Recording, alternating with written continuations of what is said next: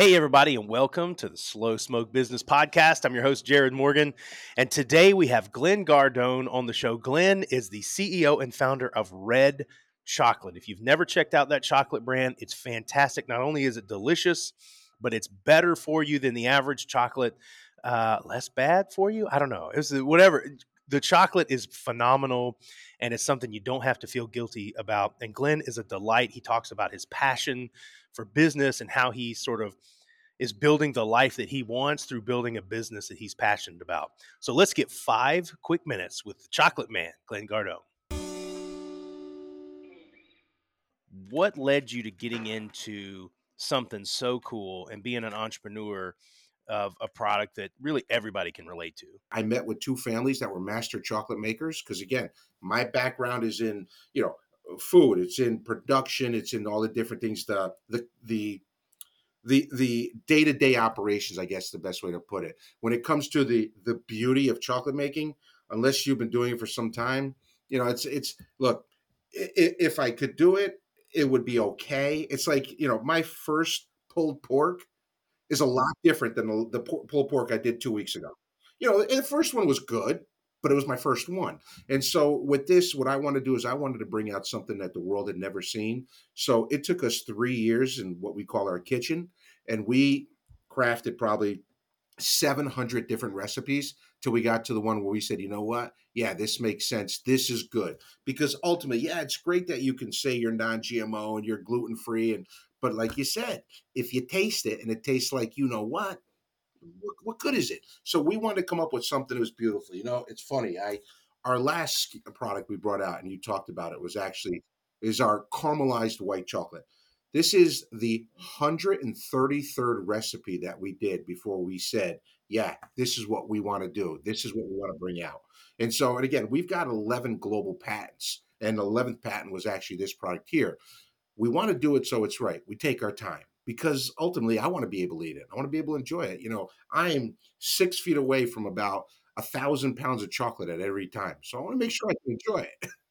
So, despite the fact that you were a food guy for a long time and uh, in the food industry and in, in production and everything else, when it came time for you to start a food product, um, you said, Hey, I'm not a chocolate guy. And you went and found you are a chocolate guy, but you went and found like people who are really, really good at, at the craft.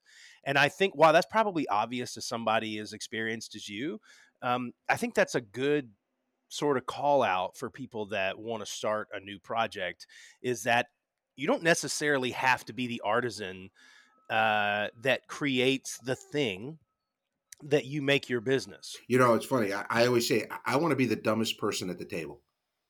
I, I never I never want to be the smartest, and you know whether it be on supply chain. I've got a person that's worked with me for 15 years. She's one of the most brilliant individuals uh, uh, that I've ever had the pleasure to work with. You know the folks in my marketing team. I love when when they can come with with ideas that can help us deliver the message. You know, again, the vision, as you said, I had to come up with, and I knew what I wanted, and I knew how I wanted it to look and everything. But you know, taking it from here to actual visible it's real tough and that's where i knew okay i'm not going to be able to do this properly i need to get people that have the same type of passion that i do because you know we are a passionate group you know this is not an eight to five role you know and and eh, I, I work six seven days a week people always ask me you know how is your work life balance? I don't even know what the hell that means i'll be honest with you i don't but i love what i do.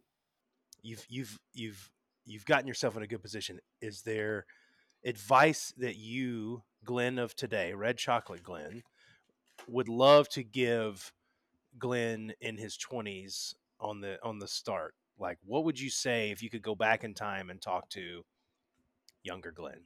Probably the first thing I would say is it's okay to take a knee you know and, and and because there were a lot of times where you know i call it punching through the mud you know, because you know you just got to keep going and keep going. You know, we launched Red Chocolate five months before a global pandemic hit and shut everything down.